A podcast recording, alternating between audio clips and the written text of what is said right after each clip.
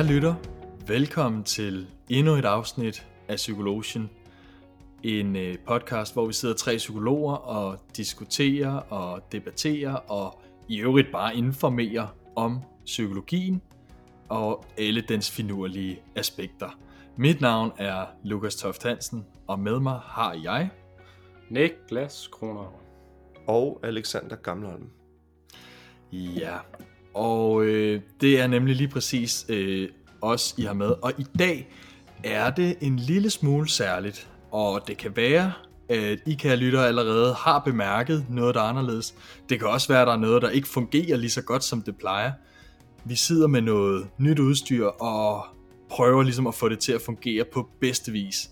Så øh, enten så må vi øh, sige øh, tak til jer, der har støttet på tier.dk for, øh, for at vi har fået løftet vores kvalitet, og ellers så må vi beklage, at det, det simpelthen øh, er som det er. Men ved I hvad, vi, vi eksperimenterer, vi prøver, og vi prøver at finde ud af at sidde med de her meget øh, professionelle øh, mikrofoner, som vi har fået investeret i.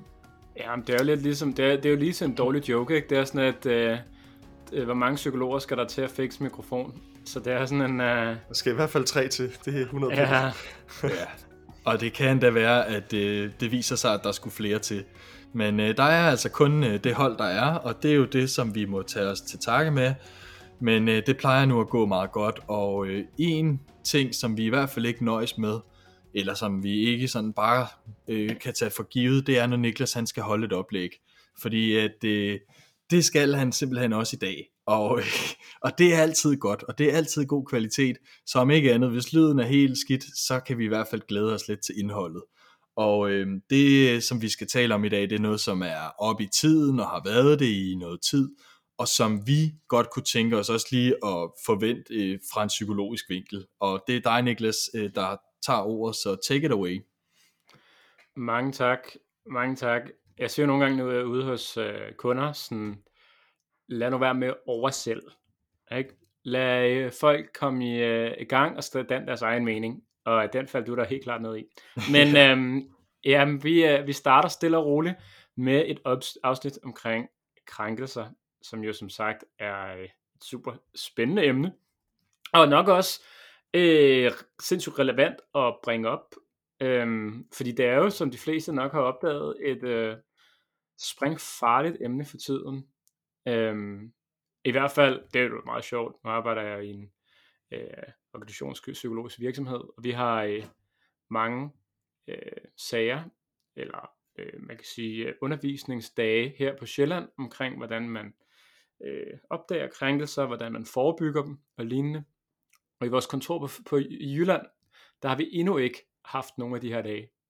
Så øh, hvad der ligger i det, er jo lidt sjovt, og der vil jeg lade lytteren lave sin egen analyse om, øh, om det er fordi, at Sjælland simpelthen er blevet lidt før bevidste på en eller anden måde, eller om øh, der simpelthen ikke er nogen krænkelser i Jylland. Men øh, som sagt, et sprængfarligt emne, som øh, specielt øh, medierne har øh, bragt meget op. Det er jo blandt andet det her emne, der blandt andet tydeliggjort gennem sager i nyhederne omkring diverse tv-værter, Jes Dorf blandt andet, omkring politikere, øh, Radikal venstre har været igennem en, en del af det, øh, og flere af de andre partier også. Og øh, blandt andet, og det var som udgangspunkt af den store TV2-dokumentar omkring Simon, Simon Spies, også omkring ham, og hvordan han behandlede sine morgendamer. Øhm, så det er jo et stort emne, som alle ligesom på en eller anden måde i øjeblikket tager op og snakker om. Og derfor så tænker jeg, at øh, hvad kan jeg sige, for at øh, sådan, man kan sige, medierne kan til tider godt skabe et øh, billede ind på noget, hvor der nogle gange mangler nuancer, specielt hvis man har adgang til kun et medie. Og derfor så tænker jeg, så, så kunne vi godt tænke os at springe det op og nuancere det lidt, og måske detonere det, øh, ikke detonere det, men afmontere det øh, en smule. øhm, forhåbentlig for en psykologisk vinkel, nuancere det hele. Ja, det vil være en dum det at detonere det, det er helt 100. Øhm, men ja, det vil vi så prøve at hjælpe lidt med i dag. Med i dag.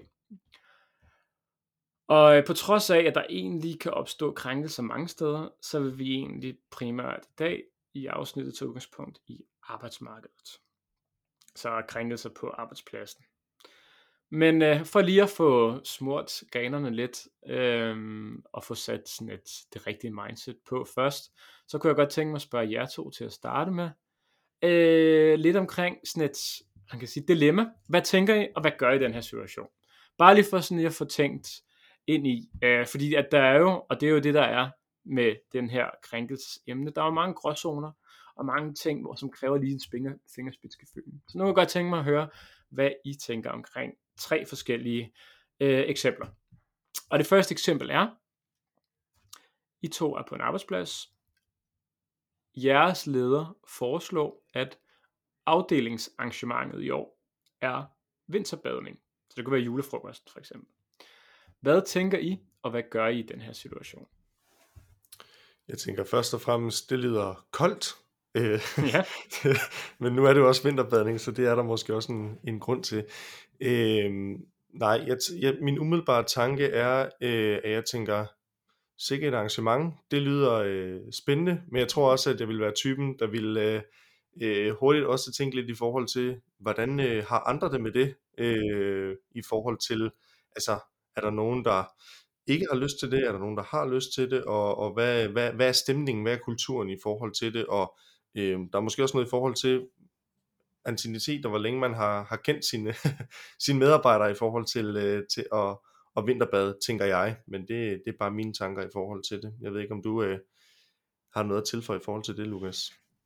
Ja, jeg er meget enig, og det handler nok også lidt om, hvad er lederen egentlig i det hele taget for en type. Er det en, der øh, åbent og meget sådan, øh, har et meget kærligt forhold til vinterbadning, og meget afslappet forhold til det, og hvor stor er den her medarbejdergruppe, og er det nogen, der i øvrigt ses privat, og sådan, fordi her der begynder man at udviske lidt nogle grænser, synes jeg, øh, hvis det ikke er en gruppe, som der nødvendigvis er den altså store tillid eller kendskab eller sådan tryghed i i forvejen, så vil jeg måske kunne tænke, at det var en lille smule malplaceret, og det er der, hvor Niklas siger fingerspidsgefyld, og der tror jeg, at det, der kommer det lige lidt an på nogle omstændigheder, øh, hvad jeg faktisk tror, jeg vil tænke, og hvad jeg vil gøre, øh, fordi jeg synes måske ikke altid, det vil være passende i alle situationer, men jeg vil sige, at der kunne være situationer, hvor jeg synes, det vil være okay, og personligt vil jeg ikke have det store problem med det, tror jeg, men som, som Alex siger, hvad vil andre tænke, eller hvordan er den situation,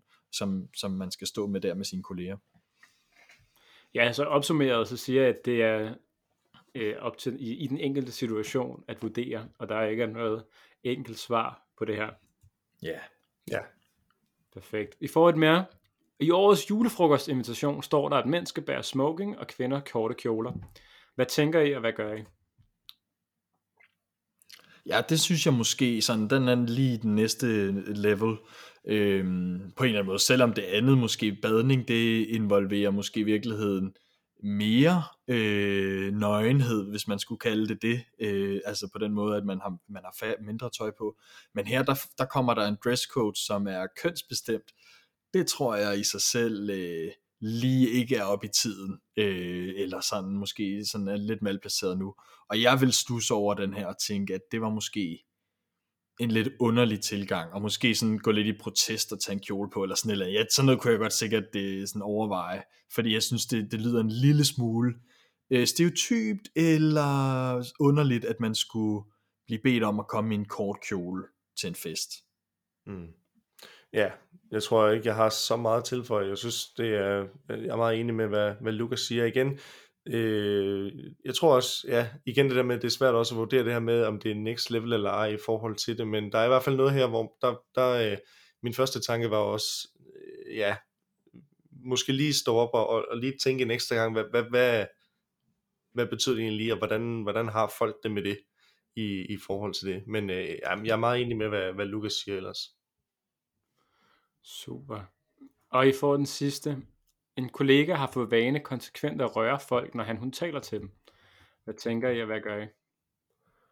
Ja, okay, der, nu sagde jeg før, at det der med, øh, det der med next level eller ej, og så videre i forhold til det, øh, og det kan også godt være, at, at, at øh, man kan snakke ind i det eller ej her, men her, der tror jeg, at jeg ville tænke, øh, jamen igen, hvad, altså, hvordan har vedkommende, der, der bliver rørt med det, Øhm, og øh, hvis det er, at det er grænseoverskridende adfærd, så tænker jeg, at øh, at tage en snak med øh, vedkommende, der, øh, der altså, som, som rør ved, ved de andre, Øhm, og så øh, derefter, alt efter hvordan det så øh, udvikler sig, hvis, hvis, øh, hvis det eskalerer, eller hvis det i hvert fald ikke er noget, der, der stopper den her, hvis det er, at det bliver opfattet som grænseoverskridende adfærd, øh, så, så vil jeg nok overveje, øh, om der skulle involveres flere ind i det her, eller øh, måske at der skulle gøres brug af en såkaldt whistleblower-ordning eller andet. Det øh, har man jo hørt om før, der også er på nogle arbejdspladser. Men øh, ja, jeg ved ikke, om du har noget at tilføje i forhold til det, Lukas. Jo, nej, altså jeg vil sige, hvis man konsekvent har for vane at røre ved folk, når man taler til dem, så vil jeg ja. tænke, at det var i bedste fald lidt klodset, øh, mm. eller sådan en lille smule malplaceret i de fleste tilfælde, fordi jeg ved godt, så der, kan der være undtagelser og sådan noget, men, mm. øh, men jo, det, det, det vil jeg i hvert fald ikke føle mig særlig tilpas med, der vil jeg nok måske i første omgang øh, få i tale sat det på en eller anden måde, hvis det var mig, der, der oplevede det. Øh, men jeg vil ikke tænke, at det var nogen ond mening nødvendigvis, øh, og det kommer selvfølgelig også an på, hvordan rører man, og hvorhenne, og sådan noget, ikke også? Så kan det, man, så det kan jo blive øh, rigtig slemt, så, så der er også nogle ting, der er klart over grænsen, og så er der nogle ting, der er lidt i, øh, øh, i sådan en øh, blø, blø, eller hvad man skal sige. Igen er det ja. lidt sådan noget finger, fingers, fingerknips, eller hvad, hvad kalder de det? Ja, sådan noget gråzoner, Fingerspidsgefylen. Det er ja, lige præcis gråzoner. Ja. ja. Så hvis man, skulle, hvis man skulle observere jeres svar på de her tre, så er det, det afhænger af situationen. Det afhænger af den person, der øh, bliver øh, gjort det imod. Det afhænger af, hvem der gør det, og hvordan de agerer i andre situationer også. Altså, der er rigtig mange ting, som ikke bare er et enkelt svar på. Og det er blandt andet også derfor, det er centralt at tage emnet op, så man kan få snakket om det. Fordi alle de her nuancer, der ligger i det, er man jo nødt til at bringe frem for på en eller anden måde, og øh, man kan sige få lidt refleksion omkring, og derfor, derved måske få nogle mere konkrete svar. For, under, for, for de nem, nemlig for at understøtte relevansen af, hvorfor det er sindssygt øh, ja, relevant for os at blive klogere på krænkelser, og øh, specielt forhindre, at de sker på arbejdspladsen, er blandt andet, at en undersøgelse fra 2022 i juli viste, at hver femte det sidste år, altså fra 2021 til 2022, 2022 var blevet udsat for uønsket seksuel opmærksomhed eller chikane på deres arbejdsplads. Og samtidig beskrev hver 6. i rapporten, at de havde været udsat for nedsættende kommentarer grundet deres køn. Jeg kommer til at lave nogle definitioner senere omkring lige præcis, hvad krænkelser er. Men det er altså næsten hver femte medarbejder, som har oplevet at blive krænket på disse to måder, altså ved at blive chikaneret, øh, og få uønsket seksuel opmærksomhed, eller ved at få nedsættende kommentarer grundet deres køn mellem 2021 og 2022. Og det er jo pisse ubehageligt og kalder derfor på, at vi på en eller anden måde øh, giver større fokus på det og får nuanceret det, så vi kan simpelthen forebygge, at de her ting sker, og folk føler, at øh, de bliver udsat for det her. Men allerførst for at blive klogere på, hvad krænkelse er, og hvordan man skal forholde sig til dem, så tænker jeg, at vi lige prøver at definere, hvad er en krænkelse, og hvornår er noget en krænkelse.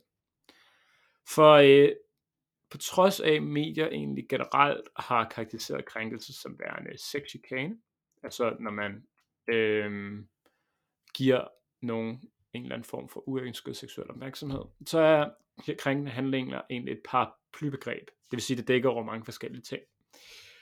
Det dækker blandt andet over sexchikane, som er det Shubidua synger, øh, som er det, vi ofte snakker om, når vi snakker krænkelser. Det er uønsket seksuel opmærksomhed. Chubiduras sang er jo fra kvinde til mand, eller, øhm, hvilket også sker, men øh, gælder selvfølgelig også mand til kvinde. Det dækker også over fysisk vold, det dækker over sexisme, og det dækker over mobning. Øh, og sexisme er så det her med at lave kommentarer eller lave nogle beslutninger på baggrund af folks køn. Øh, eksempel kunne blandt andet være, at øh, man laver en blondine eller en håndværker-joke, eller lignende. Øhm, ja, men det er som sagt ikke kun sexisme og sexikane, der under handlinger. Der er også nogle ting som nedværdigende tale, social udelukkelse, ekskludering og mange flere, som blandt andet går under mobning og, øh, og så videre. Så øh, det er sådan, det krænkende handlinger er. Det er de fem, tror jeg det var, 1, 2, 3, 4 hovedbegreber. Chika- Sexchikane, vold, sexisme og mobning. Har I nogle øh, spørgsmål til det? Og definitionen af, hvad krænkende handling er? Det behøver, Nej. der behøver ikke være nogen. Det var Nå, bare lige for at være, om der var nogle ting, jeg ikke var helt tydelig på. Nej, ikke umiddelbart, øh, men man kan jo selvfølgelig øh, sikkert udfolde det meget mere, men altså, jeg er med på overkategorierne. Cool. For jeg tænker egentlig nu, så går vi stille og roligt ned i historien af øh, udviklingen af krænkelser, eller krænkende handling og den lovgivning, der ligger på området.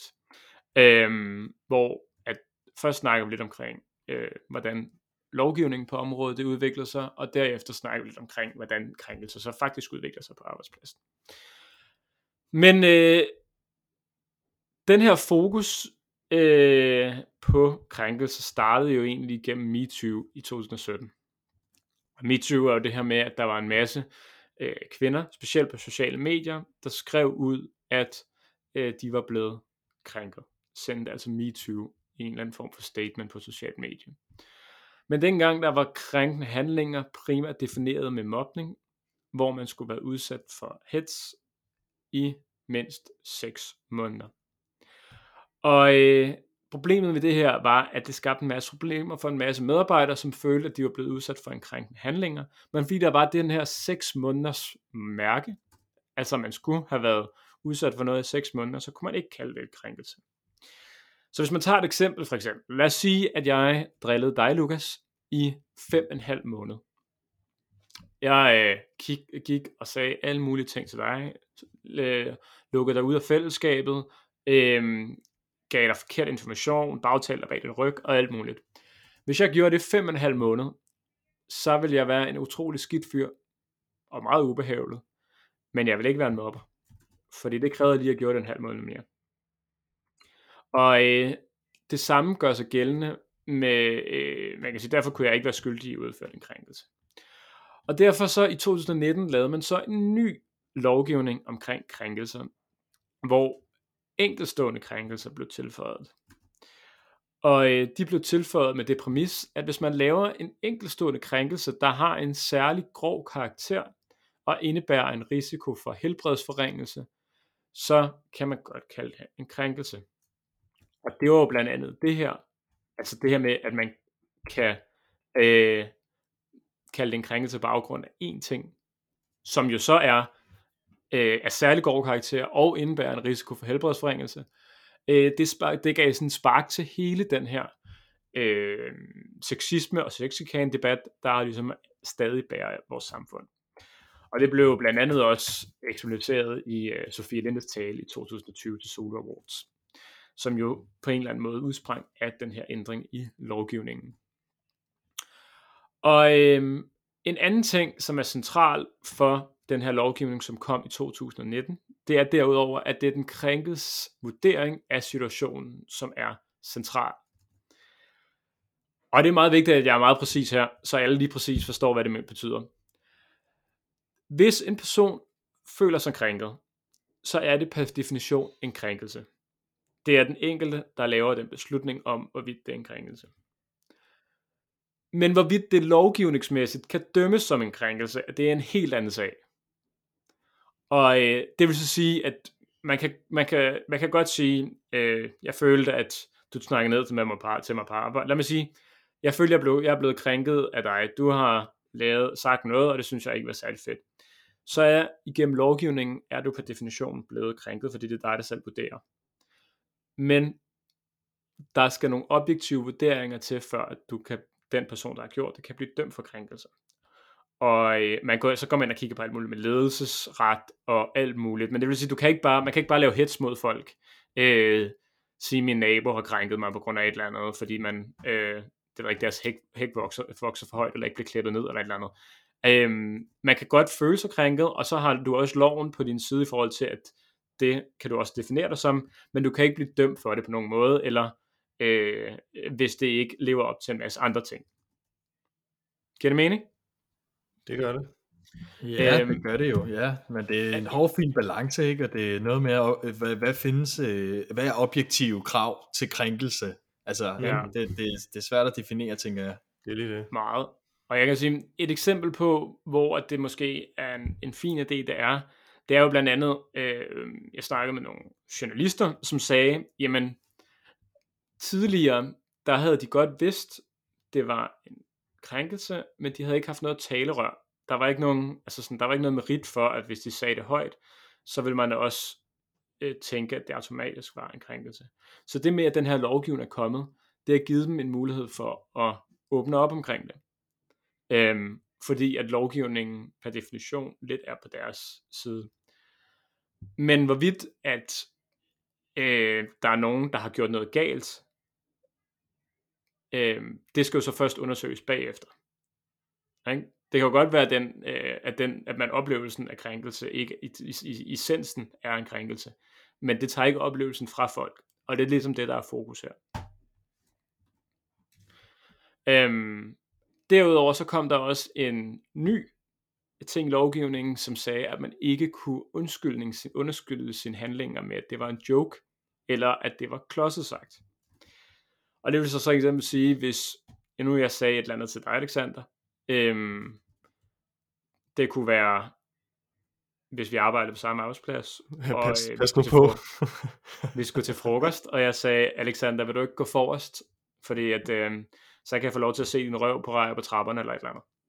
Øhm, at jeg kan, og, og du bliver helt forståeligt farvet over min kommentar, siger, at det var over grænsen, jeg følte, skulle du krænket min øh, privatsfære, og det var ikke i orden, det var sagt. Der kan jeg ikke sige, hold da kæft, mand, kan du ikke tage en joke? Øhm, den har man stoppet. Altså sådan, det, det, der, man kan ikke undskylde sig selv med, med den. Øhm, så opsummeret i 2019 kom der nogle nye regler for, hvordan man øh, definerede krænkelser, og der kom et talerør til den, der blev krænket.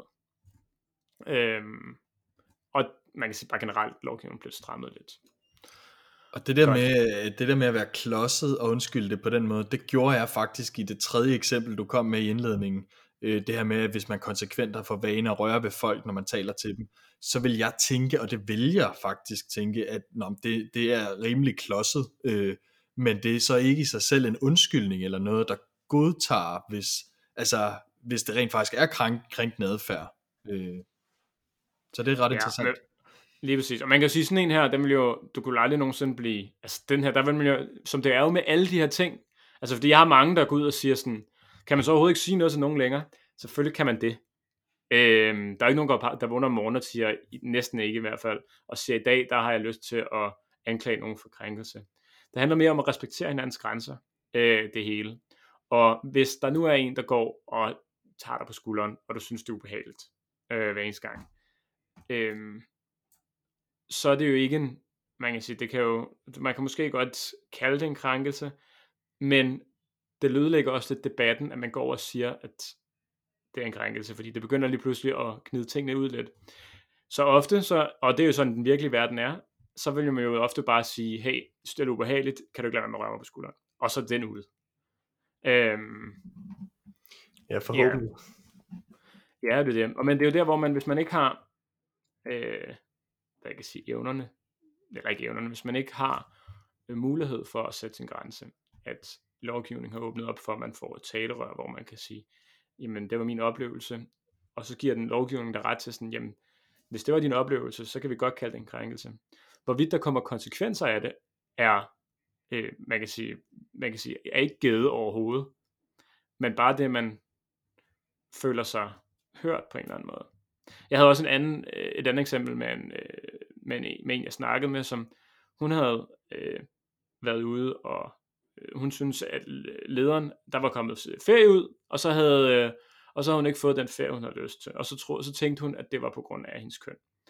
Og så sagde hun, øh, så, så anklagede hun øh, lederen for øh, sexisme, og det var ikke sexisme, det var bare en ledelsesret, og det blev besluttet, at det var det, hans, det havde han, øh, han skulle fordeles øh, ferien, og hun har bare ikke fået det, hun har lyst til. Og hun var egentlig sådan, nå okay, så var det, men det var ikke så meget selve konklusionen, hun sagde, der var god ved processen, det var bare det med, at hun blev taget alvorligt. Øhm, og det er det, lovgivningen gør. Den er ikke med til at bedømme, hvorvidt noget er, øh, der skal være konsekvenser for nogen, men den er med til at tage dem, der føler sig krænket alvorligt. Så det er meget, ja, man kan sige, jeg har nu gentaget på gang, men det er meget vigtigt, at man forstår den ting der, øh, fordi det er ikke, jeg hører begge sider nemlig ofte, når jeg er ude sådan en, øh, den ene siger, kan man ikke sige noget om nogen, og så øh, snakker man ikke med en anden, eller den anden, som siger, jamen jeg kan bare kalde krænkelse for alt, og så kan jeg få alt ned med nakken. Nej, det hører jeg ikke, men det er sådan en, det, altså, den er bare ment til, at man har et talerør, man bliver taget alvorligt, hvis man oplever noget. Hvorvidt der kommer konsekvenser, er så ikke givet. Godt. Jeg kunne godt tænke mig at spørge jer to, sådan at kort, hvis man skal tage den mere psykologiske vinkel på det. Hvad tror I, det betyder sådan psykologisk for os, og hvordan vi udvikler os, at vi er blevet mere opmærksom på os selv øh, og hinanden og hinandens grænser, og specielt den unge generation er, er blevet det? Jamen altså, man kan sige, du har jo egentlig været lidt fint inde på det, Niklas, men man kan sige, det taler lidt ind i, først og fremmest, nu kom der jo det her med også, at der er kommet ændring i lovgivningen, det er jo en ting, men det er jo også det her med, at øh, det giver en forståelse på en eller anden måde, at vi, vi øh, og, og det, at det giver en forståelse, det gør jo også, at vi går i dialog øh, med hinanden omkring det, og jeg tror, at det her med at gå i dialog øh, med hinanden omkring de her ting, og tale åbent omkring det her, øh, det gør jo, at vi, at vi også skaber lidt den her forståelse, og den her, som, som Niklas måske også er inde på, den her respekt øh, over for hinanden, og, og også forståelsen af, respekt, og, og hvad er det, der er, fordi som vi siger, det, så er der en lovgivning, og der er nogle ting der i forhold til, øh, hvad vi kan kalde krænkende adfærd, men kommer der konsekvenser eller ej, der er noget med nogle objektive, øh, øh, hvad hedder det nu, øh, øh, stemmer, som, som også er, er medvirkende, men jeg tror, at det helt psykologisk, det gør, det er jo, at det rykker jo på vores, øh, øh, på vores forståelse, og når det rykker på vores forståelse, det gør jo så også, at vi aha, jamen så går vi i dialog, fordi det, der optager vores opmærksomhed, det, der giver forståelse, det er også det, vi taler om.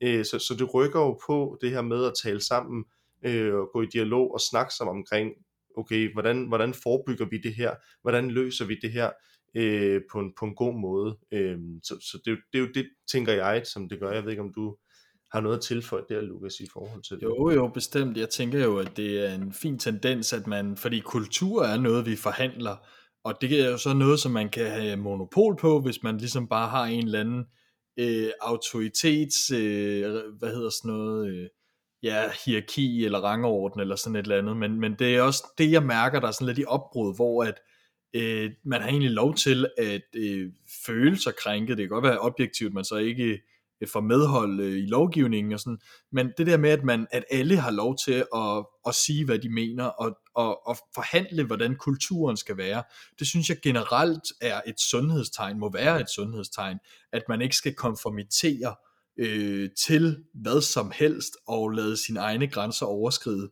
Så bliver jeg så også øh, opmærksom på, at den her tendens øh, kan også øh, føre til, tænker jeg, en overopmærksomhed på nogle af de her øh, ting, og nogle af de her sociale spilleregler, og en, måske en, øh, det, det som det kan føre til, tænker jeg, det er jo sådan en, øh, hvis man begynder at undgå at omgås hinanden på en social måde, eller hvis man, øh, det er det som du siger Niklas, det der med, må man nu ikke det og det, og det er jo ikke sådan, at man, jeg tænker, man skal gå og, hvorfor må jeg ikke krænke folk, men, men, men jeg tænker, at alt hvad man overgør, og det er uanset om det er, Øh, Øh, vi taler om angst, hvor man, man kan komme til at overgøre nogle tanker eller nogle symptomer, kropslige symptomer. Eller alt hvad du får en overopmærksomhed på, øh, det synes jeg ikke nødvendigvis er et sundhedstegn. Så det er om at finde en balance i, at vi alle sammen kan være her og sige vores mening og give vores mening til kende og blive respekteret.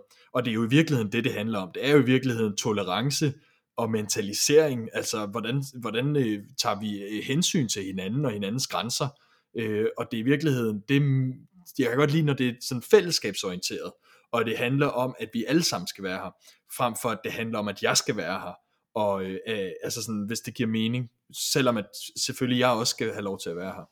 Jeg håber, det giver mening.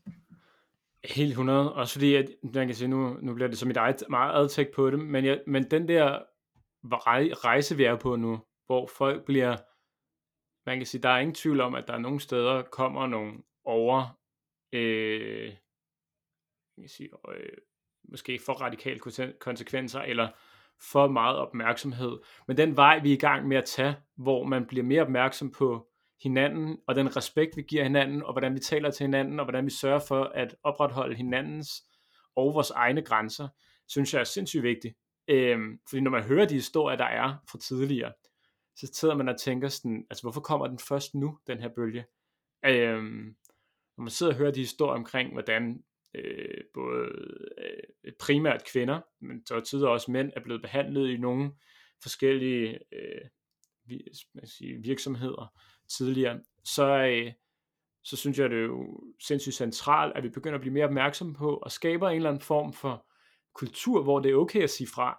Det er okay at sige, øh, det synes jeg ikke er i orden det her. Og der er også, man også bliver taget alvorligt, når det gør det. Så det synes jeg egentlig, at, at øh, vi, vi, kan, vi kan jo blive, helt klart blive enige om, at der er nogle, øh, vi lige skal finde fodfæste i den her diskussion omkring, hvor skal grænserne være, og hvad er ikke at gøre det, hvad er ikke at overgøre det, og hvad er ikke at undergøre det. Men den vej, vi er på vej hen for, at vi bliver mere respektfulde for hinanden, synes jeg er sindssygt vigtigt.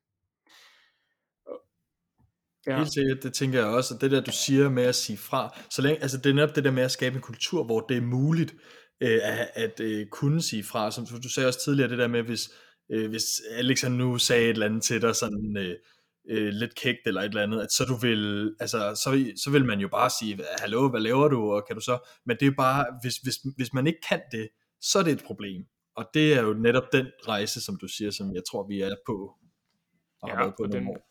og den mulighed, lovgivningen også giver, ja. øhm, ved at øh, det er den individuelle, der, der vurderer. Men jeg tænker, vi går lige ind i noget, noget mere fakta omkring krænkelser. Øhm, for jeg kunne godt tænke mig lige, vi lige kaster det på banen. Lige for at få noget konkret i det, alt det her øh, kultur, vi snakker om nu. Jamen, øh, og, og til det så får I altså lige seks facts lige op i hovedet. Øhm, første facts, det er, det er så let, øhm, det er, øh, det er ofte kvinder, der udsættes for seksuel chikane, men ikke kun, og ikke altid kvinder. Hvis man oplever chikane, eller sexchikane, så er ledelsesopbakning og social støtte fra kollegaer afgørende for, hvordan man opfatter det. Det vil så sige, at man, hvis, man, ja, hvis man oplever noget, så er det vigtigt, at man både ledelsen og ens kollegaer støtter.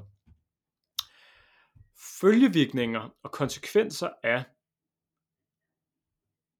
øh, sexchikane, det kan være øget risiko for sygemeldinger, for stress, depression og selvmord.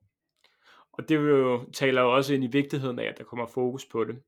For hvis hver femte fra 2021 til 2022 har oplevet sexikane, og risikoen af sygemelding af stress, depression og selvmord, så er det rimelig, øh, en rimelig god idé, at vi kigger ind i sådan, okay, hvordan kan vi så forebygge det? Sexikane rammer hårdere, hvis det er en kollega eller leder, der chikanerer, end hvis det er en kunde.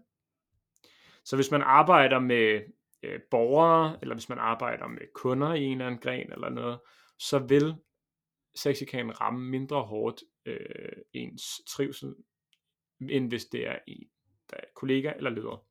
Og der ligger jo masser i det, i forhold til det er nogen, man omgås med dagligt og sådan Men øh, det, må I, det hjælper I mig lidt med at opklare. For øh, det næste, og der er to facts tilbage. Vidner til krænkende handlinger kan også påvirkes helbredsmæssigt, om end i mindre grad end personer, der udsættes for krænkende handlinger. Så det er, altså ikke, det er altså ikke kun den, der udsættes for krænkende handling, som bliver påvirket negativt. Det kan vidner altså også. Og til den sidste, det er oftere borgere, klienter og eller kunder, der chikanerer. Og øh, så ja, til det kunne jeg godt tænke mig at stille spørgsmålet til jer, at øh, hvorfor tror I, at det rammer hårdere på ens trivsel øh, eller psykologiske sundhed, at blive krænket af kunder end af kollegaer? Og hvorfor tror I, at det oftere er kunder, klienter og borgere, der chikanerer? Nu skal jeg lige afklare noget. Øh, ja. Det rammer hårdere at blive ramt eller blive krænket af kolleger og ledere end af kunder, ikke sandt? Jo, lige præcis. Så øh, ja. man kan sige, at ram, rammes hårdere betyder øh, direkte, at man kommer i større mistrivelse, at ens helbredsstatus bliver mere forringet. Ja. Øhm, hvis de her krænkende handlinger bliver begået af en kollega eller en leder, sammenlignet med, hvis de bliver begået af en kunde, en borger eller en klient. Ja, øh, jeg tror bare, du fik byttet om på det lige før nemlig. Ah, det var sgu ikke muligt. Den, ja, øh, det er godt ja. med tydeliggørelsen. Så der er flest kunder, der krænker, men, ja. eller hvad man skal sige, men, der er, men det rammer hårdere, når det er en kollega eller en leder. Altså det, det, ja. er, mere, det er mere impactful, eller hvad man skal sige. Lige præcis. Ja. Lige præcis. Okay. Og spørgsmålet til jer så, hvorfor tror I, det rammer hårdere at blive krænket af en kunde? Nej, en, en, en, kollega? en kollega end en kunde. Nej ja, selvfølgelig er en kollega eller en kunde. Ja, lige præcis. Præcis. Og hvorfor tror I, at det ofte er kunder, klienter og borgere, der gør det? Hmm.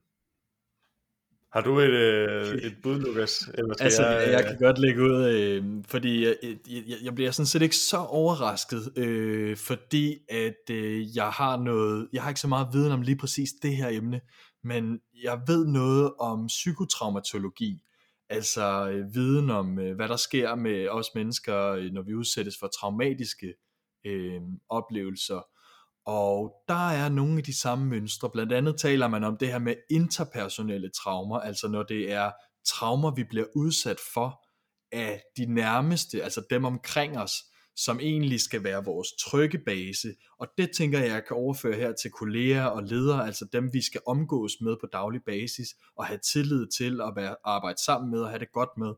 Øh, når det er dem, der krænker, så, så, så giver det god mening, at det rammer hårdere på vores øh, ja, hvad det er, selvværd og alle de her øh, forfærdelige, i, i øvrigt ret nedslående konsekvenser, du oplister, øh, Niklas, af, hvad, hvad, man, øh, hvad det kan føre til det her. Øh, så, og, og på samme måde øh, var det, at jeg tænkte på øh, en af de andre, den der med, øh, at vidner kan påvirkes. Altså vidner bare, altså det, det, det minder lidt om det der, der hedder sekundær traumatisering, som vi også kender fra psykotraumatologien. Så der var lige nogle sjove paralleller der, eller nogle, jeg ved ikke, hvor sjove de er, men der var nogle paralleller der, jeg kom til at tænke på. Øh, og så ved jeg ikke, om du vil tage øh, den næste del af spørgsmålet, Alex. Øh, det med, hvorfor det er kunder, der er mest, fordi den, den, den tror jeg lige, du øh, er bedst til. Jo, det, det, jamen det, det kan vi godt uh, gamble om, om det, det er, ja, det er godt smart. Det er måske bare sådan, jeg skal sige. ja, op på en pedestal, men, men, men man kan sige, ja, og det er jo fedt, fordi at jeg sad selv og tænkte lidt sådan, uh, der er noget Mary Ainsworth, noget tilknytning, noget, noget sikker base, som du taler ind i, nemlig nu, nu snakker du selv psykotraumatologi i forhold til det, men øh, det, det er altid sjovt at, at blive rigtig psykologisk og kigge ned i de der teorier der, men som du siger, det er med sikker base, ikke?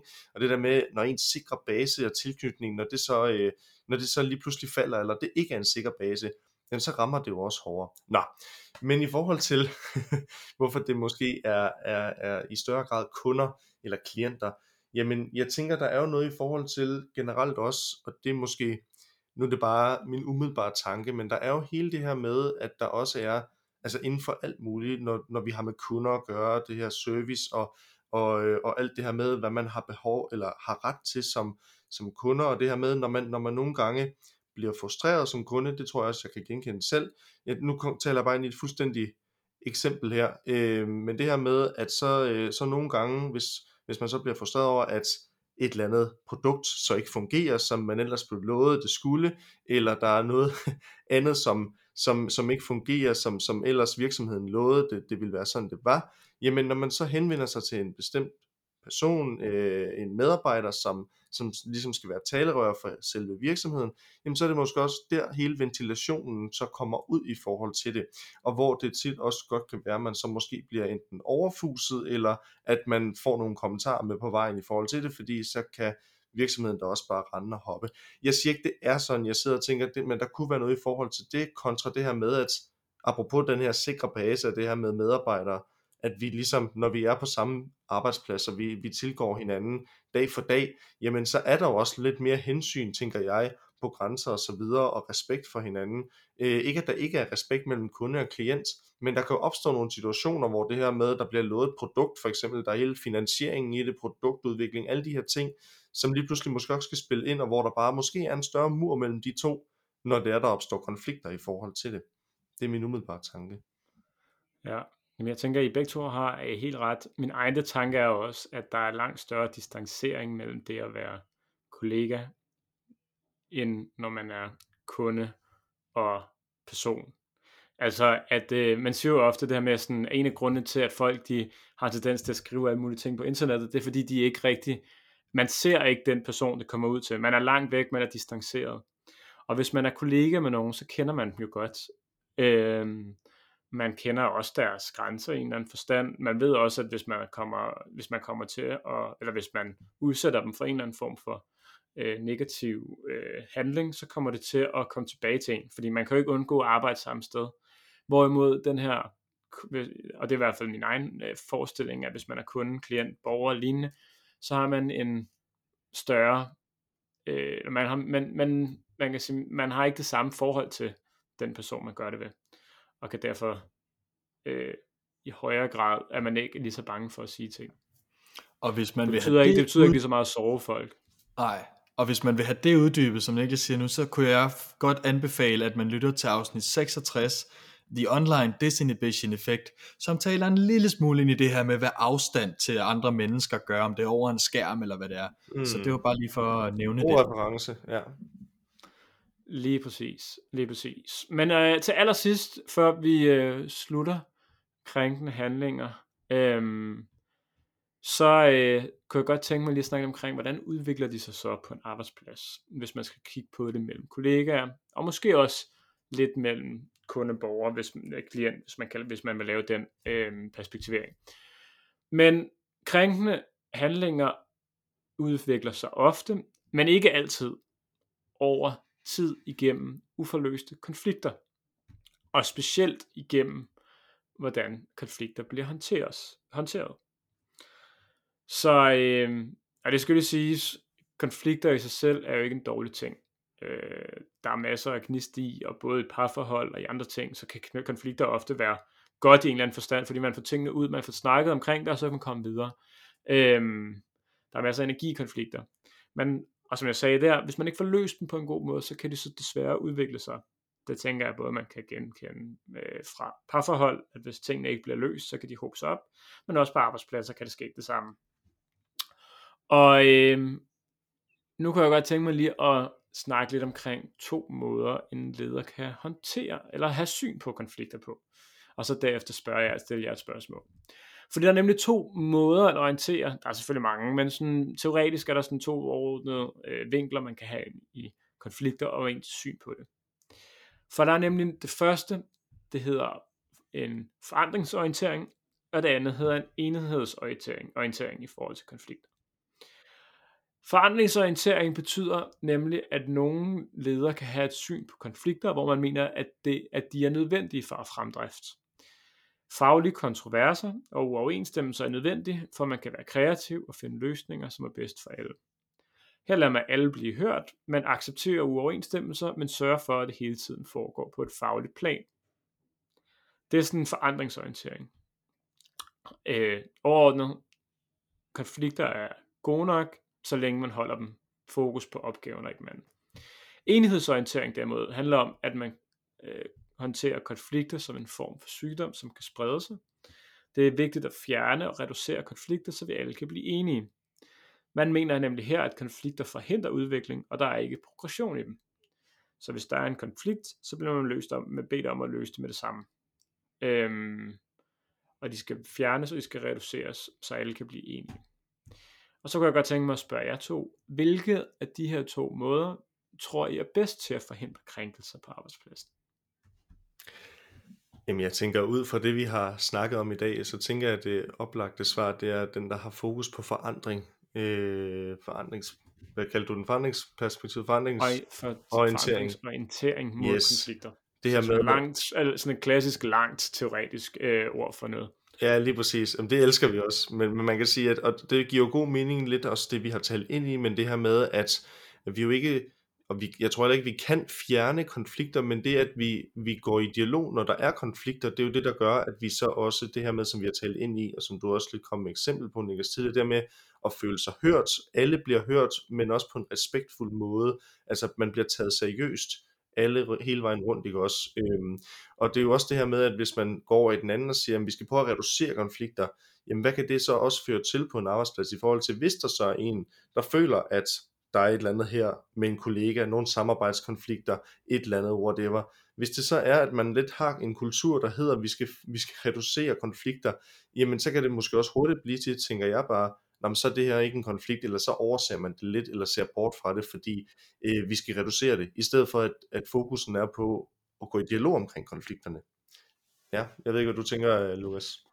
Ja, jeg er helt enig, og jeg tænker, at øh, enhedsorientering, den kan hurtigt føre til det, der hedder undgåelsesadfærd, hvor at man øh, kommer til for alt i verden bare at søge konsensus, og at alle skal have det rart og godt, og så øh, kommer man i virkeligheden ikke rigtig nogen vegne.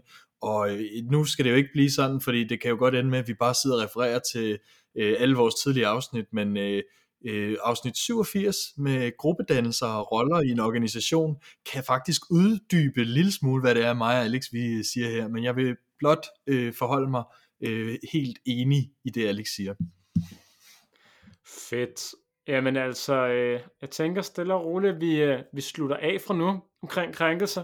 Havde vi ret? At, var, var, øh, var det rigtigt?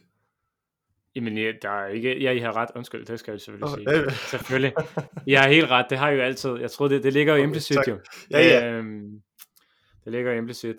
Men, øh, men ja, det er nemlig forandringsorienteringen, der er bedre. Det er, så længe man kan have konflikter på en arbejdsplads, er øh, gode, så længe de er faglige. Det vil sige, det, der er rigtig mange, øh, ofte bliver, og det tænker jeg også, både vi kan genkende, men også øh, hvis man har lavet en opgave med nogen, som man måske nogle gange ikke altid deles. Der har de samme syn på, hvordan det kan være, men kan snakke omkring tingene på en god og savlig måde, så man kan finde en eller anden form for fælles løsning, som alle kan være glade for. Øhm, og sådan er det jo i alle henseender i livet, øh, at øh, det er selvfølgelig altid rart, at folk er enige med en, men gruppearbejde, som oftest bliver bedre og kvantificeret, hvis man har nogle andre input, som ikke kun er ens eget. For ellers må man så godt lave opgaven selv. Øhm, så jeg er det samme på arbejdspladsen. Øh, så længe det er bolden, vi holder os på, så kan konflikter faktisk være meget godt. Og jeg skal hilse cool. at sige fra tre øh, tidligere pressede studerende, at man kan godt i sådan en, for eksempel speciale proces, komme ud i nogle, det der minder om optag til konflikter, men, øh, men øh, det lykkes jo alligevel, man får jo et meget godt resultat, hvis man holder netop øjnene på bolden og på det faglige, og husker på, at vi alle sammen jo gerne vil det bedste, og dermed vil bidrage med det bedste, vi kan. Og det er faktisk der, magien begynder at opstå, og det begynder at blive kvalitet, man, øh, man yder, når man ikke søger konsensus, men når man faktisk udfordrer og tør gå til hinanden. Så der skal også være den der gnist, og som du siger, Niklas, den der energi, der er i, i konflikter nogle gange, som er nødvendig for fremgang. Men det er jo også den, øh, den, den sikre base, tænker jeg, der, der kommer ind i billedet der, ikke? Det her med, at vi skaber en, en base for, at, at vi kan gå i dialog omkring det, øhm, og, og det her med konflikter, ikke? Og alle bliver hørt i forhold til det. Mm. Ja, lige præcis, fordi det, og det er jo en af de ting, der måske øh, godt sagtens kunne uddybes, det er også noget, at det her taler jo også ind i, at så en kon- konflikt kan primært kun være øh, det kan den ikke kun, men den er oftest langt nemmere at holde til et savligt plan, og at få et bedre produkt ud af, hvis man også har det, der hedder psykologisk tryghed mm. i en gruppe.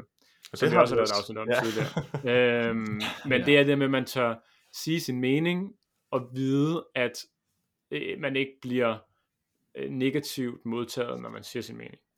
At man ikke vil blive øh, på en eller anden måde øh, håndteret, eller man kan sige behandlet dårligt, fordi at der er noget, man ikke forstår, eller nogen, man er uenig i, eller øh, hvis man gerne vil gøre ting en anden måde, og sådan noget.